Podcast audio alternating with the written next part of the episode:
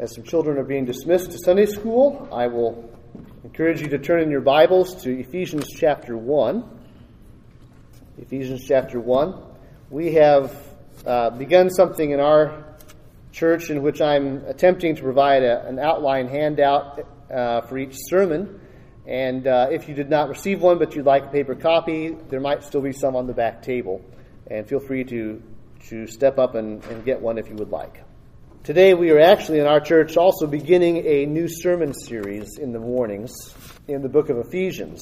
And um, I'm actually uh, a week behind where I had earlier thought I would be, so that we're just starting today.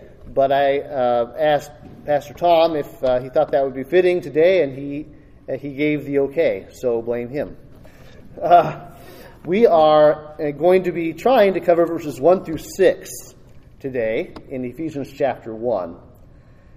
But first of all, as we approach the letter of Paul to the Ephesians,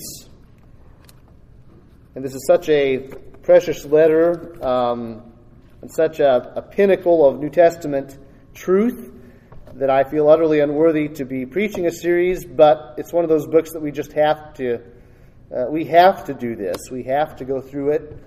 Uh, it is essential for our Christian lives.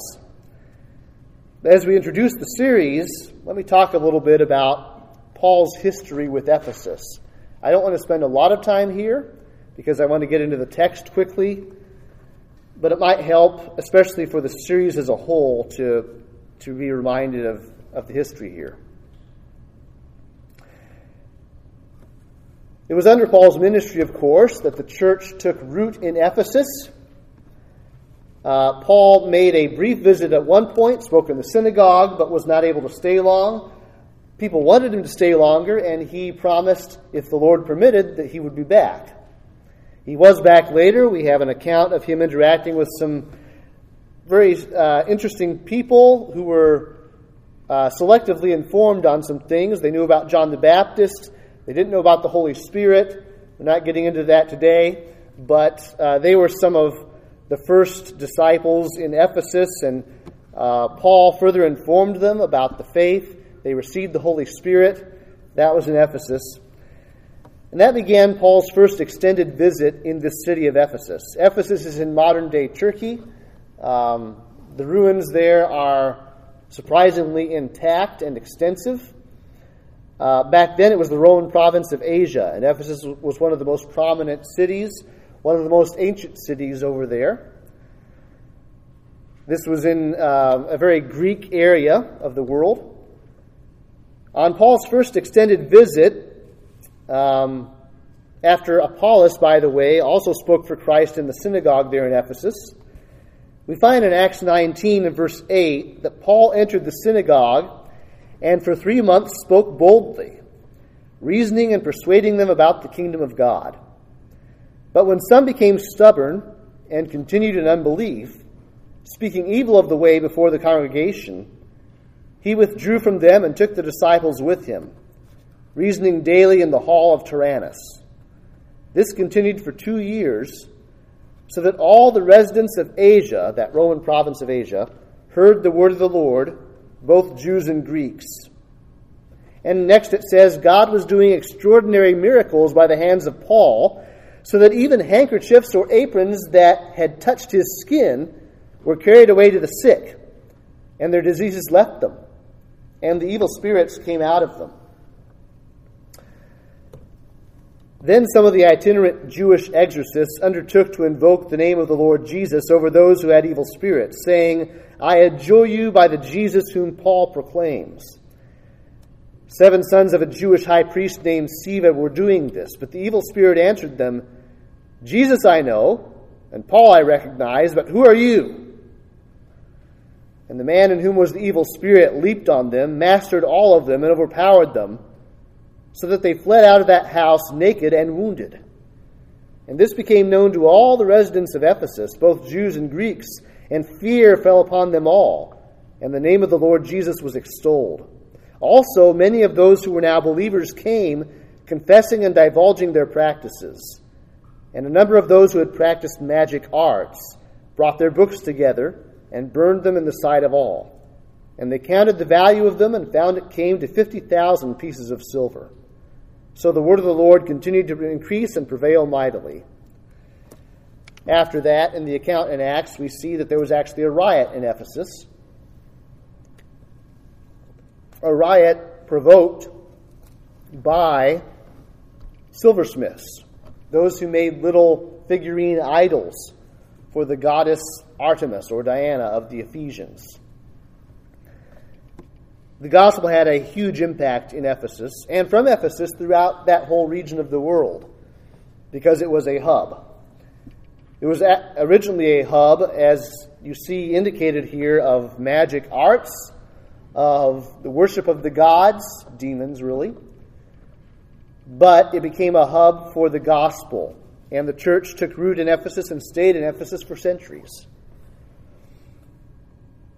Well, Paul, years later, um, he, he actually was arrested and underwent several years of trials, all because of Jews from this province in Asia. Some years later, in Acts 21, Paul was in the temple in Jerusalem, and it says some Jews from Asia, the area of Ephesus seeing him in the temple, stirred up the whole crowd and laid hands on him, crying out, Men of Israel, help! This is the man who was teaching everyone everywhere against the people and the law and this place. Moreover, he even brought Greeks into the temple and has defiled this holy place, for they had previously seen Trophimus the Ephesian with him in the city. And they supposed that Paul had brought him into the temple. That's how Paul began several years as a prisoner, because of some Jews from Asia who apparently had been in Ephesus and had hated what Paul had done there. But eventually, Paul appeals to the court of Caesar in Rome, and through many adventures and trials, Paul makes it to Rome, and he's in house arrest in Rome for a number of years. And it appears, I have the references there for you in your notes, I'm not going to all of them. But it appears that while Paul was uh, staying in his own house, chained to a soldier, he wrote letters like this letter to the Ephesians. And if you look throughout the letter to the Ephesians, he refers to my chain and that he's a prisoner of Christ. And part of the reason he is writing to the Ephesians is so that they are not discouraged somehow because the apostle who founded their church is in chains and is a prisoner. He wants them to understand that matters nothing for the glory of the gospel and the glory of Christ. It actually furthers the glory of Christ as he is faithful to Christ in that situation. But they should not be discouraged because their beloved apostle is in chains. Their hope is not in this world, but their hope is in the heavenly places in Christ. As I said, I don't want to spend a lot of time on introduction this morning, so I'm going to go right to the sermon text. If we look at Ephesians chapter 1, verses 1 through 6, let's read that together, and there will be plenty here for us to try to unpack in our time. So let's read starting in verse 1 of Ephesians chapter 1.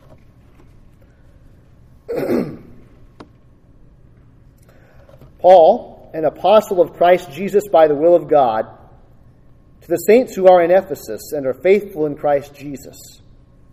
Grace to you and peace from God our Father and the Lord Jesus Christ. Blessed be the God and Father of our Lord Jesus Christ, who has blessed us in Christ with every spiritual blessing in the heavenly places, even as he chose us in him before the foundation of the world, that we should be holy and blameless before him. In love, he predestined us for adoption to himself as sons through Jesus Christ, according to the purpose of his will, to the praise of his glorious grace with which he has blessed, literally, he has graced us in the beloved. Well, the big idea for this opening section of Ephesians is well, I've, I've worded it as an exhortation. Bless God the Father for his purpose of grace to sinners in Christ. with Paul, we should bless God the Father for his purpose of grace to sinners in Christ. I'm really only taking one third today, uh, starting in verse 3, I'm only taking one third of a long Greek sentence. Though it, it would have functioned more like a paragraph does for us, but still, um, there's no way to cover everything Paul says in one long sentence starting in verse 3. So we're just taking the first third and trying to, to do it some justice.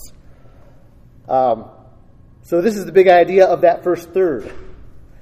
Bless God the Father for his purpose of grace to sinners in Christ.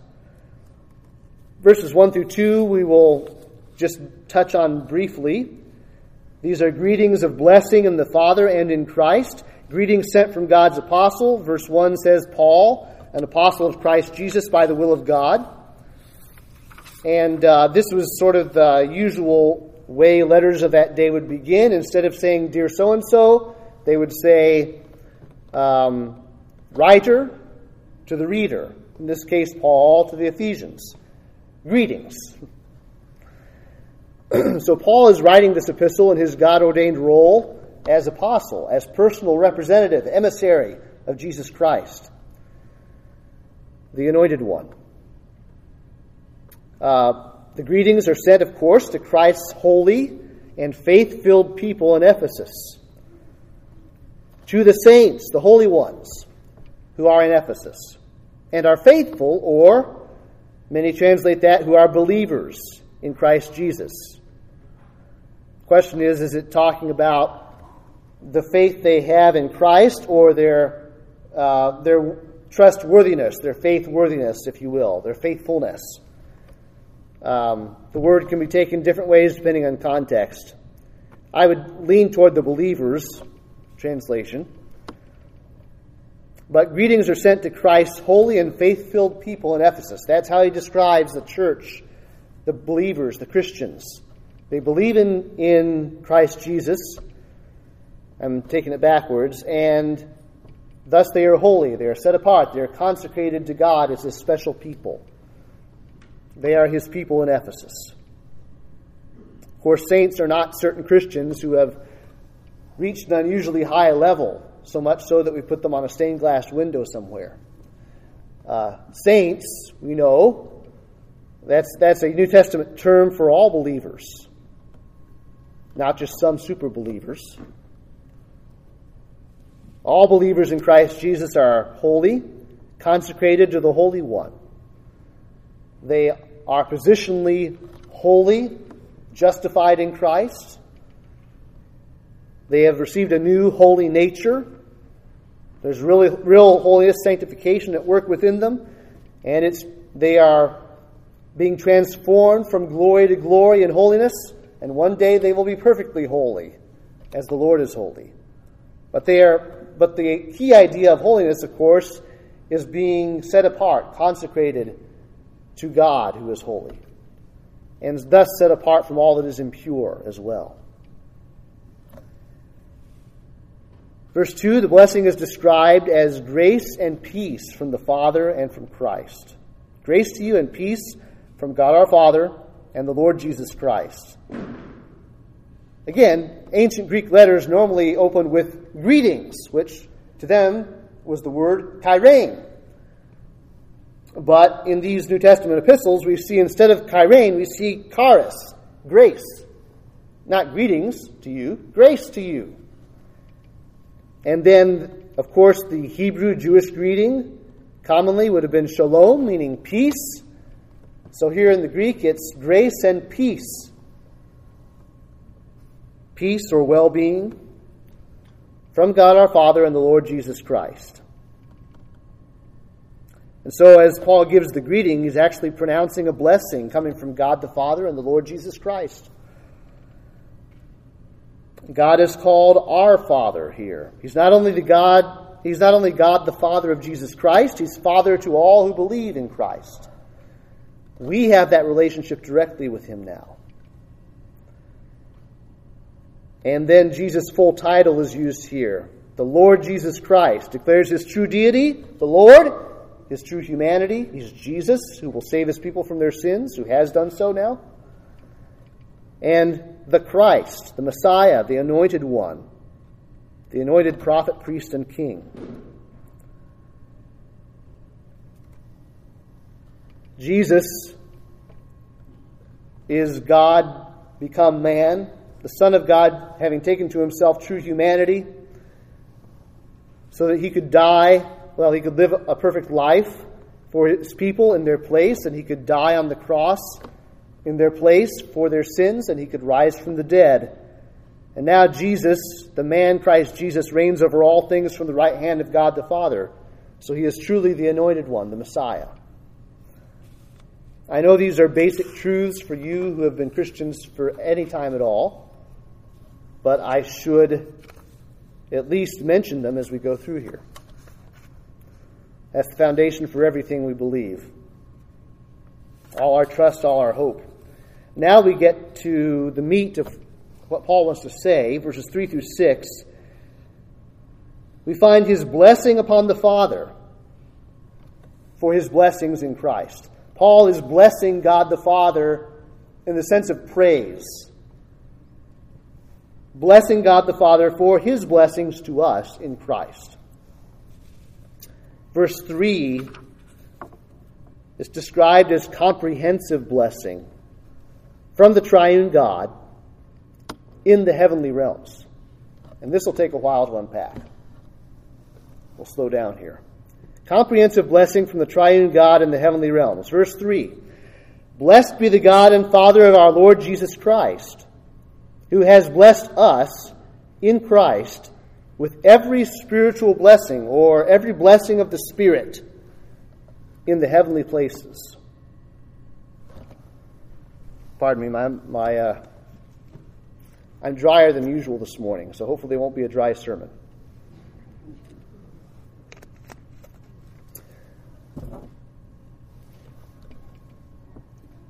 Before we get to Paul's uh, main points here, I want to show you some important details you might miss as you just read over this, verse 3.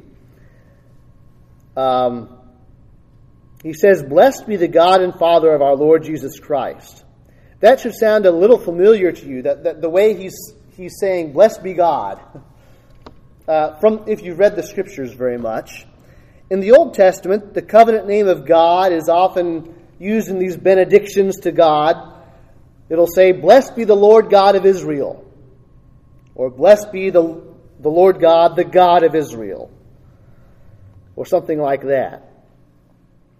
Even Zechariah, um, just before the new covenant age dawns, in Luke chapter 1, Zechariah says, Blessed be the Lord God of Israel, Luke 168. It opens a long um, poem of praise to God. But then, in the New Testament, it switches like it does here. No longer is he called the God of Israel, he's called the God and Father of our Lord Jesus Christ, signaling a new day when, first of all, this God is not just primarily for one ethnic group, one old covenant people. He is now he now will have an international people, but more than that, it doesn't change from the Lord God of Israel to the God and Father of the saints. In the new covenant, in the new covenant established at the cross, God's covenant name is revealed with more glory than ever before. He's the God and Father of our Lord Jesus Christ. And Jesus is the federal head, the covenant head of New Covenant Israel. In God the Father's eyes, Jesus is Israel as Isaiah says, the obedient servant of the Lord. And to be one with Jesus Christ is to be part of God's new covenant Israel, a kingdom of priests and a holy nation. Isaiah 49, the messianic servant of the Lord, speaks. He says, Listen to me, O coastlands, and give attention, you peoples from afar. The Lord called me from the womb. From the body of my mother, he named my name. He made my mouth like a sharp sword. In the shadow of his hand, he hid me. He made me a polished arrow. In his quiver he hid me away. And he said to me, You are my servant Israel, in whom I will be glorified. One verse, uh, a couple verses down, he continues, And now the Lord says, He who formed me from the womb to be his servant, to bring Jacob back to him. So this isn't just talking about, not just personifying the people of Israel. God formed me from the womb to be his servant, to bring Jacob back to him, and that Israel might be gathered to him. For I am honored in the eyes of the Lord, and my God has become my strength. He says, It is too light a thing that you should be my servant, to raise up the tribes of Jacob and to bring back the preserved of Israel. I will make you as a light for the nations, that my salvation may reach to the end of the earth. And so to have Christ is to be part of God's Israel. Galatians 3 If you are Christ, then you are Abraham's offspring, heirs according to promise. And so, in a way, it's equivalent to saying the God of Israel, now to say the God and Father of our Lord Jesus Christ, but it means even more because it encapsulates the gospel. God the Father has now sent God the Son to pay for sins, and the work is finished, and God's glory is revealed as never before in the death and resurrection of Jesus, the Son of God and Son of Man. That was a side note, really, but I think it's important. But back to Paul's flow of thought, he blesses the God and Father of our Lord Jesus Christ. As Harry Uprichard says in his commentary here, man blesses God when he offers up praise of God's worthiness. God blesses man when he grants him the highest condition of well being possible for the creature. Behind both is the covenant theme of blessing as contrasted with cursing. Man offers God praise for his covenant name and nature. God gives to man the favor which that covenant name and nature bestow. I think that was very well put. But how has God blessed us? Why are we blessing God? In what way has God poured out his blessings on us?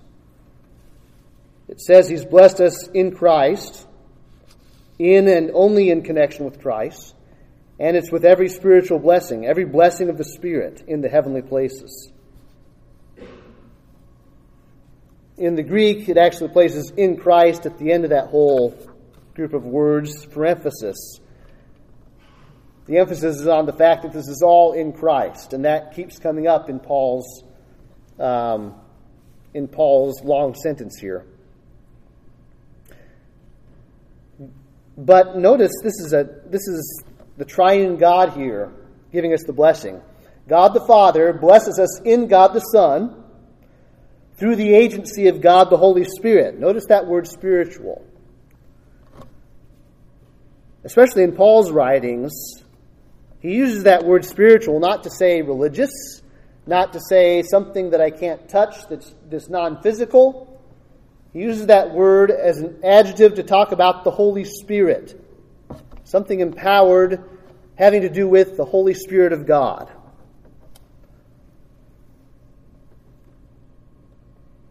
As Paul Gardner says, the fact that these blessings are spiritual reminds us that all our blessings are, in a true sense, Trinitarian. In Paul's writing, the word spiritual almost exclusively points to that which comes from or is used by the Holy Spirit. And these blessings are applied to the heart and life of the Christian and sealed for the Christian by the Holy Spirit, as Paul says again in verse 13 below. So Paul praises the Father for blessings mediated to us by the Holy Spirit that we have as Christians because we are in Christ. Also connects this to the blessings of the new covenant that the Spirit of God would give, Ezekiel 36. And these blessings from the triune God are in the heavenly places. Um, why didn't Paul just say it's in heaven? Well, for one thing, this word um, in the Greek just sounds more grand. One has translated it as the high heavenlies. Um, later in Ephesians, we will see um, we will see various things about these heavenly places. We will see that the exalted Christ is now enthroned in the heavenly places. On the other hand, Ephesians 6, the heavenly places are also the realm where the evil spirits are at war with us. So, uh, again, as a commentator said, it's not speaking of the sky or the afterlife so much as the realm of reality, the location where the real spiritual forces of life are at work. In Ephesians, Christ is the centerpiece of the heavenlies. I'm still quoting here. He is dominant there, and his lordship is evidently supreme in that location. Thus, varied aspects of Christ's sovereignty over the principalities and powers flashed through the letter to the Ephesians. That's another side note. Again, the Ephesians were in, were in a hub of demon worship in Ephesus.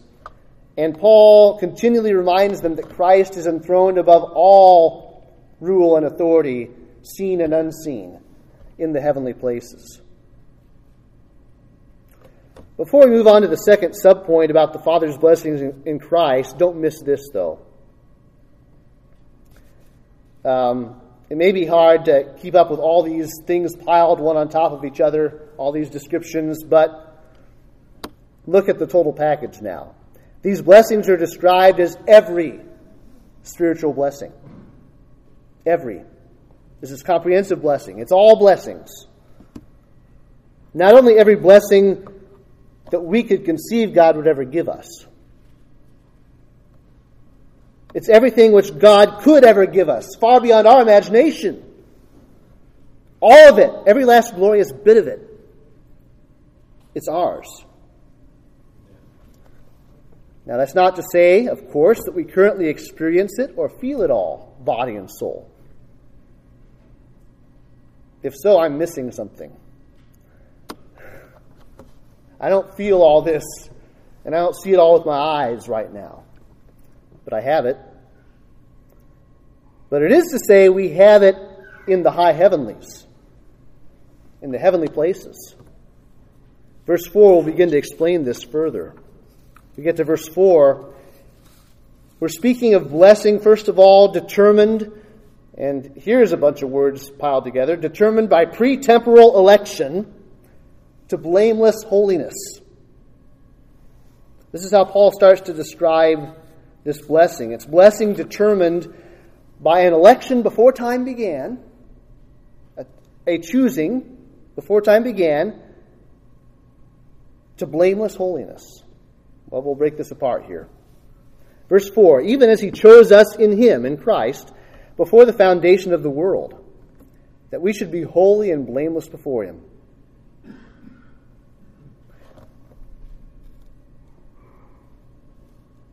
Before the foundation of the world, God chose, He didn't just choose us, but He chose us in connection with Jesus, in connection with the fact that Jesus would be our Savior, that He would be our substitute that he would redeem us.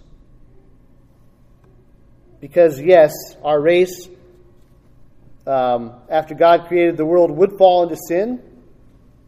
That was also part of God's decrees. We would be sinners. We would need a Savior. So we were chosen in Christ. But before the foundation of the world, meaning before the creation of the world, The New Testament speaks of several things that happened prior to creation. John 17, Jesus speaks in his prayer of sharing his Father's glory and love before the world began. 1 Peter 1:20 Peter speaks of Christ as the lamb chosen before the creation of the world. The book of the Revelation we see um, the book of life of the Lamb who was slain, but the book of life was written before the foundation of the world. As Harry Uprichard says, these indicators point to a pre creation planning of salvation. Hence, Reformed theologians locate the divine decrees, he says, before the work of creation in their confessions of faith. Covenant theologians designate the triune ordering of the covenant of redemption, the planning of salvation by the Godhead, before the divine administration of the covenant of grace, the disclosure of salvation to mankind. Well, that was a lot to take in. Basically, to boil it down, God's choice of certain sinners to redeem for himself was part of the covenant of redemption. It was a firm commitment within the Trinity before time began, a commitment the Scripture describes as a promise by oath. For instance, Titus 1, in verse 2, in hope of eternal life, which God, who never lies, promised before the ages began. Hebrews 13:20 calls Jesus' blood the blood of the eternal covenant. 2 Timothy 1 8 through 9, Paul says, Therefore, do not be ashamed of the testimony about our Lord, nor of me, his prisoner, but share in suffering for the gospel by the power of God, who saved us and called us to a holy calling, not because of our works, but because of his own purpose and grace, which he gave us, past tense, in Christ Jesus before the ages began so when we put all the biblical statements together, we see the Father, Son, and Spirit in a what we call, we're, we're trying to put a, a name to it, the covenant of redemption. A covenant regarding God the Son becoming Christ the Redeemer, and regarding those whom He would redeem. Now let's let's pause, catch our breath here, and and just uh, recognize something. It's not as if God predetermined who he would save in Christ, but then left everything else up to chance. That's not what we're saying, is it? No. As if there were such things as chance or fate in relation to the Almighty God. That's foolishness. As if the, the Most High ever says, whoops! Didn't mean that to happen. No, not, that's not the case.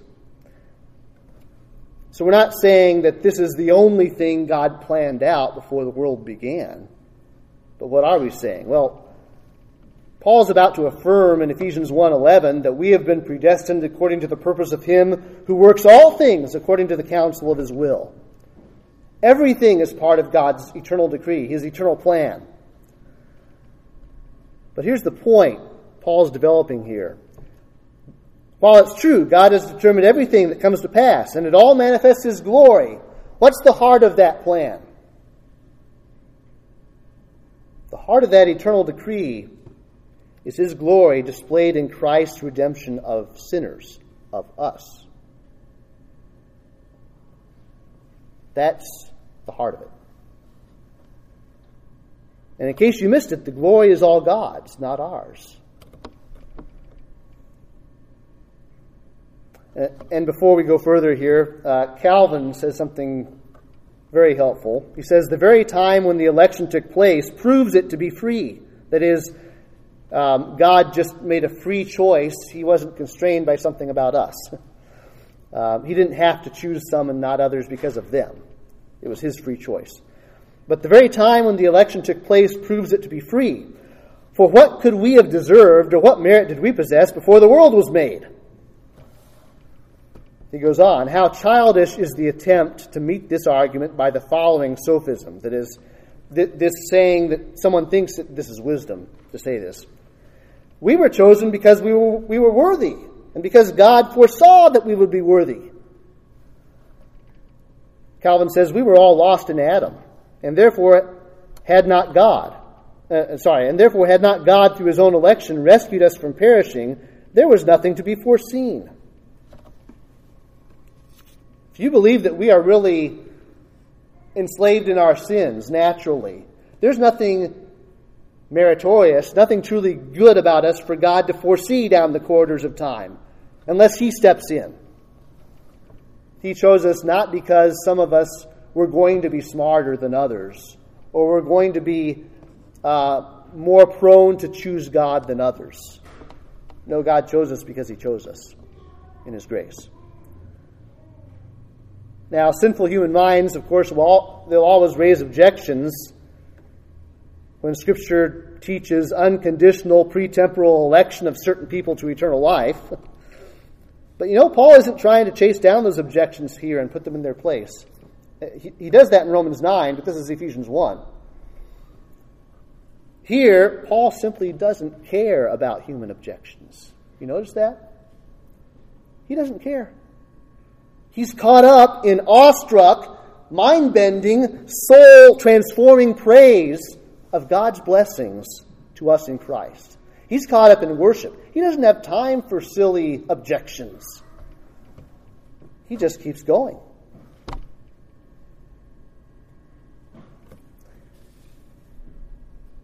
But I'm going to slow down here again. Yes, sinful humanity hates the idea that God the Creator would allow our race to fall into sin and its curse, and then only rescue some of us sinners from the penalty of death. We feel like we deserve better than that. We deserve some sort of fighting chance, we think. But that isn't the whole picture, and that isn't Paul's focus here that he just rescues some of us from death. For what purpose does the text say God chose us? Look at it. For what purpose does the text say God chose us?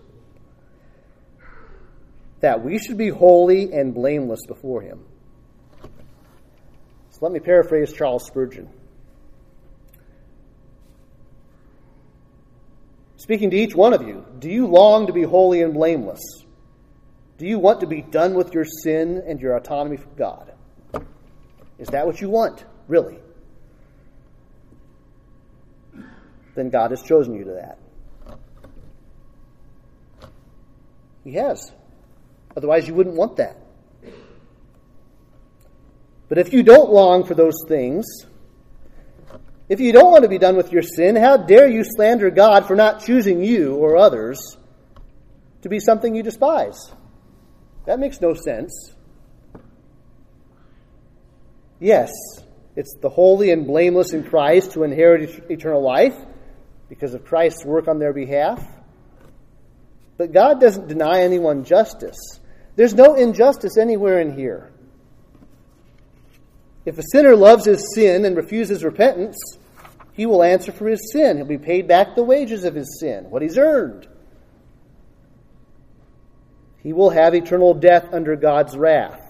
He will not have eternal life in, in holy communion with God. So you may not like the penalty for your crimes. But neither do you like eternal life, which is to know the only true God and Jesus Christ whom he sent. You would hate eternal life in your present situation because you hate God. So, enough of your objections. You just need to turn from your sins to Jesus Christ. He freely and genuinely welcomes you to do that. If you do, you will discover that God has chosen you to holiness and thus to eternal life. But election, especially as Paul is looking at it here, election is first of all to be like your holy Creator, to be holy and blameless before Him.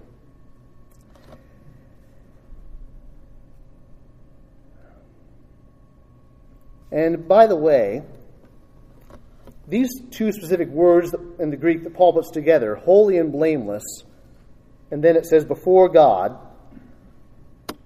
um, these two words show up together like this some other places, like Ephesians 5.27, Colossians 1.22.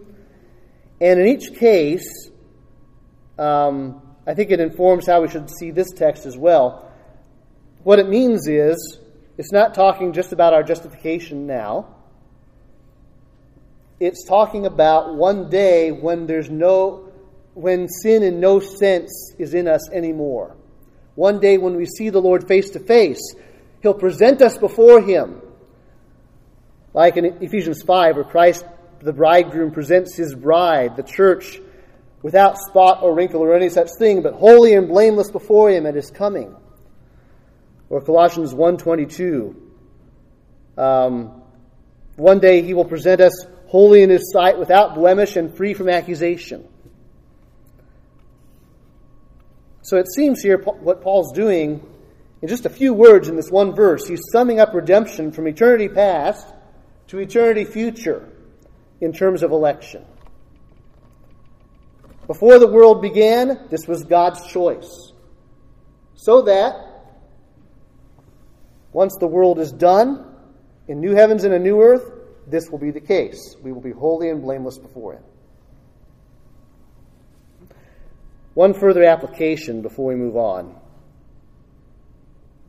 As Harry Uprichard says, election encourages holiness in the life of the believer. If the ultimate purpose of God's election is to make the believer holy, and if that purpose is irresistibly to be perfected in the believer, then the argument that I'm elect anyway so I can live as I like doesn't make sense, doesn't follow. It's a non sequitur. The whole purpose of election is towards holiness. I'm still quoting here. Indifference or opposition towards holiness gravely questions the reality of election. We cannot isolate election from its purpose. That is, if you want nothing to do with holiness, don't tell me you're elect. That's what it's saying. But what, what a mighty spur to holiness. What, what a mighty encouragement to holiness. And making one's calling and election sure is the fact that what God has begun, he will invariably bring to conclusion. Holy and blameless in his sight at his coming. If you do long for holiness, but you're struggling, listen. God chose you before the world began to be holy perfectly in the end. And he's going to get you there. And little old you, you can't get in the way of that in the end scheme of things. Yes, there'll be a struggle, but that's part of the process. But see, see, see the end which no one is going to thwart. God will get you there. Well, we've taken a lot of time to grasp what Paul's begun to say, but now I think we can better appreciate what he builds on that foundation. So Paul's blessing the Father for his blessings in Christ, actually a comprehensive blessing from the triune God in the heavenly realms, determined by election before the world began, election to blameless holiness. That's already a mouthful. But you know, election to holiness could seem really cold and abstract. So it's further defined next as the Father's unconstrained love in eternity past. Love for those he chose to make his children and his heirs. So, end of verse 4. And uh, if you want to look at the commentaries to see why I agree with ESV here, that's great. But um, last two words of verse 4 probably go with verse 5 in thought in the Greek. In love, he predestined us for adoption to himself as sons through Jesus Christ so, blessing is defined here by loving predestination to adopted sonship.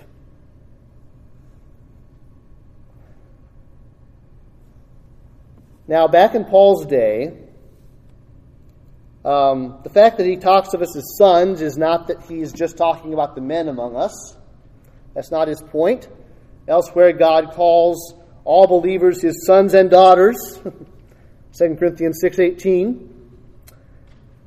But usually, when Paul uses this word sons of all believers, the point is we are all heirs of God. In Paul's day, um, most daughters did not receive an independent inheritance all their own. It was the sons who received that kind of inheritance. So, Paul Gardner here says by saying that we are adopted as sons and relating this all to those who are in Christ, Paul is saying that all men and women, contrary to the norm of Paul's day, and even slaves, are equal members of this family. For a woman or slave, as much as for a man, being in Christ means that what is true for the king is true for his people. Christ is the Son who has come into and will come into his inheritance. And we, believing men and women, are adopted sons who also have come into and will come into a guaranteed inheritance. Verse 14.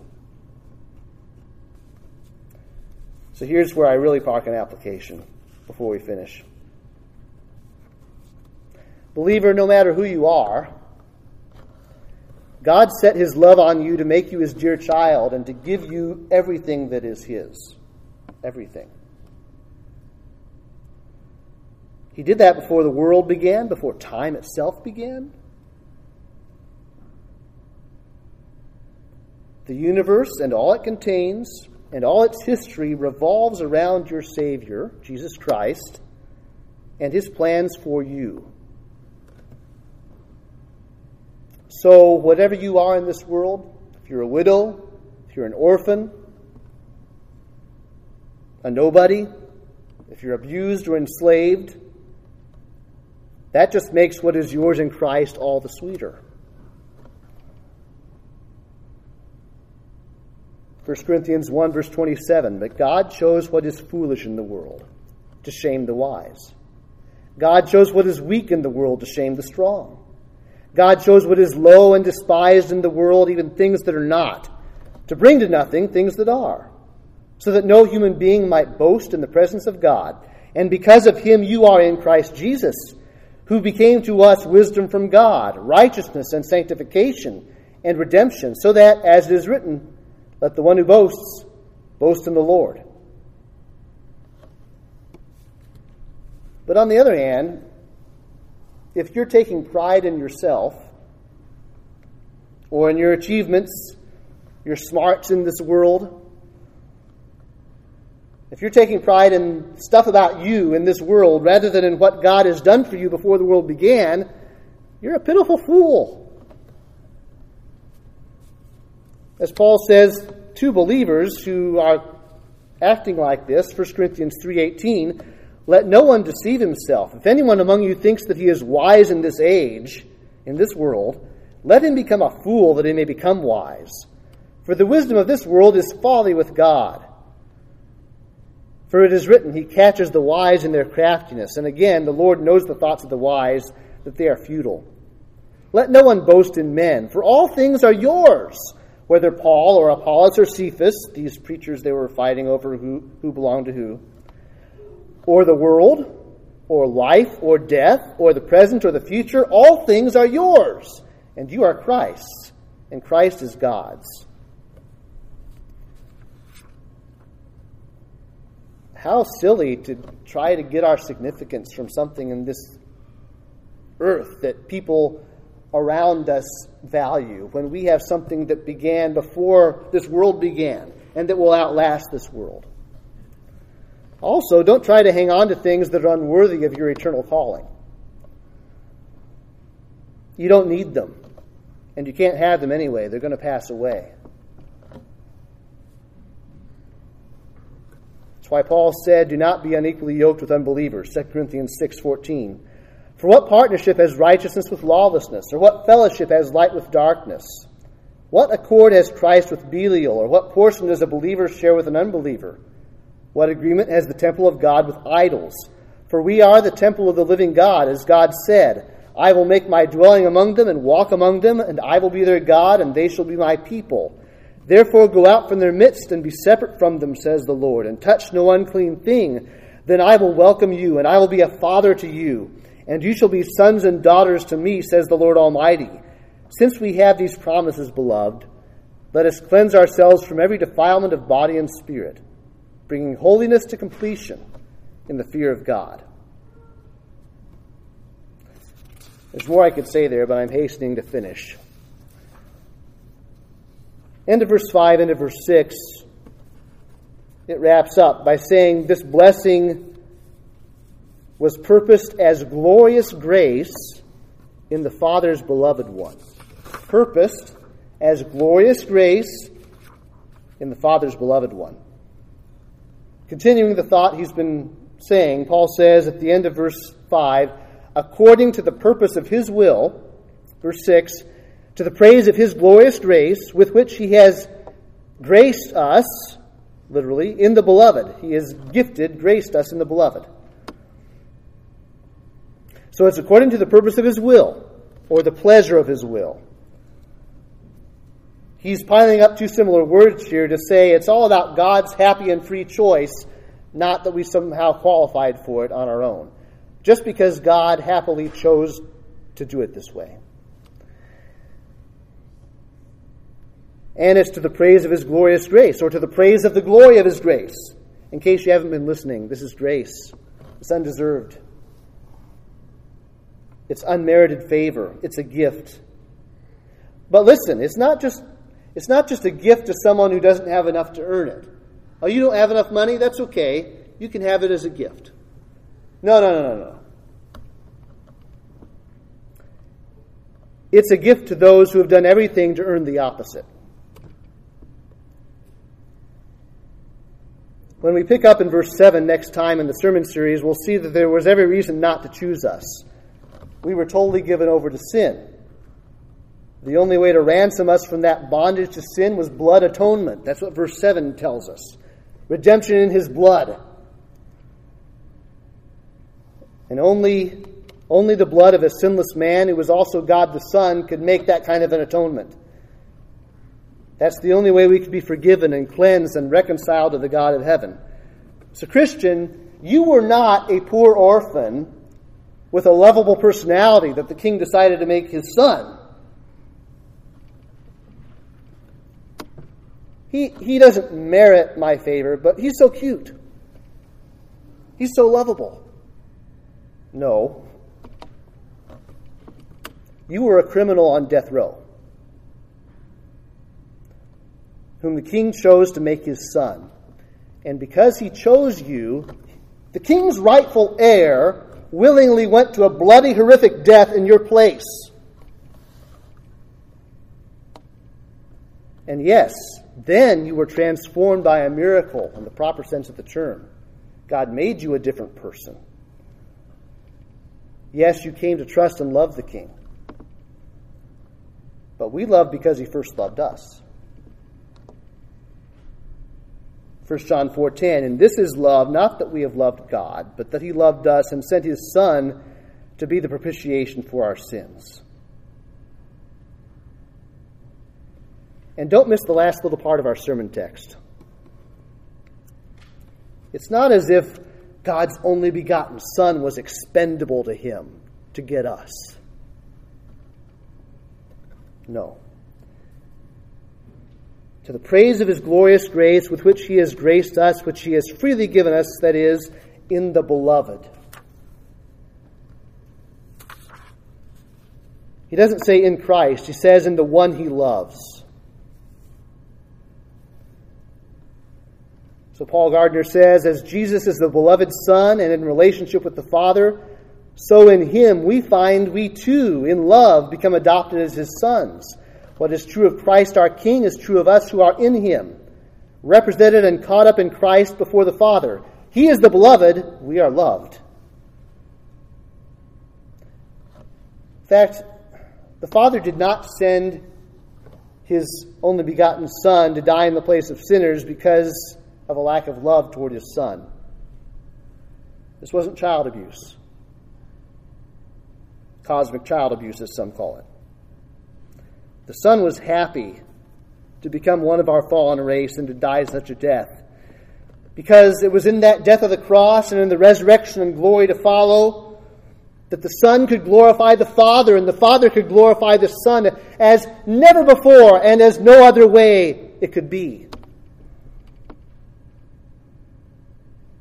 In all the history of creation.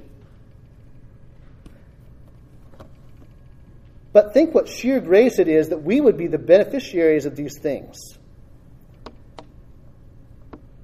God has an eternal, immeasurable love for redeemed sinners. But still, God's love for his Son is in a category infinitely beyond that. He only has one beloved one in this sense it's Jesus Christ, the eternal Word of God one with the Father. And yet we, born transgressors, most of us not even impressive by our own world standards, we receive everlasting love. We receive grace upon grace upon grace because we were personally selected to be swept up in this glorious display of God's love for His Son. More on that in next week's sermon text. So, as I close, Today is Reformation Day, when many Christians remember the scriptural truths that fueled great gospel light 500 years ago. We remember those five solas of the Reformation as they've come to be called. Sola Scriptura, meaning Scripture alone. Sola Gratia, grace alone. Sola Fide, faith alone. Solus Christus, Christ alone. Soli Deo Gloria, to the glory of God alone. But if those phrases just become mundane to us, or maybe badges to wear for our particular brand of religion, we don't deserve, we, have, we don't even have a right to speak about them anymore. Those aren't just things that someone came up with 500 years ago, some great men somewhere. The reason they are worthy of attention is because they are foundational in the Word of God, as we saw today. Particularly, three of them showed up.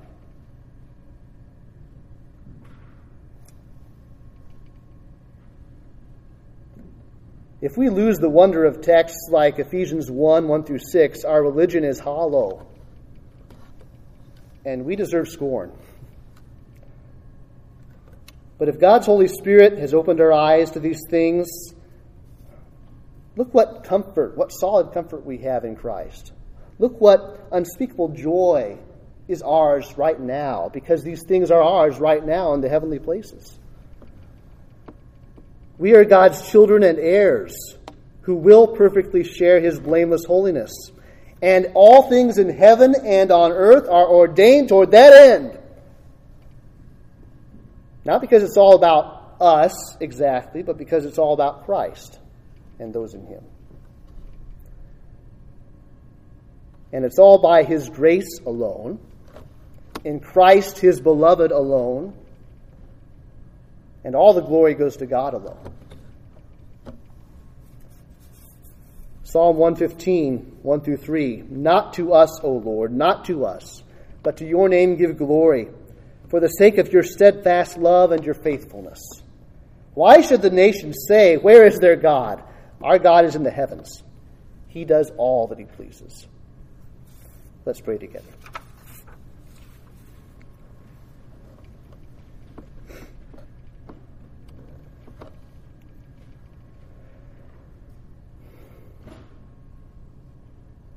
Father, I don't have much more to say.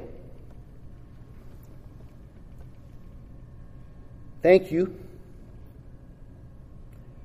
We thank you and praise your glorious name because you've given us glorious things beyond our imagination, which we didn't even desire till you changed our hearts. Thank you for our fellowship in Christ and in the things of Christ today, and for our common joy in Him. No matter our individual stations in life, no matter our individual sufferings and difficulties right now. We have every blessing from God the Father, in God the Son, by God the Spirit in the heavenly places. And all the glory goes to you, Father. And yet, we also ask again for those of whom that is not true yet. We ask that you would call more to yourself from our midst Help them to understand the glory of the gospel. They don't even have to plumb its depths to begin to understand its glory if you open their eyes. Help them to see that Jesus is a glorious Savior and they desperately need Him.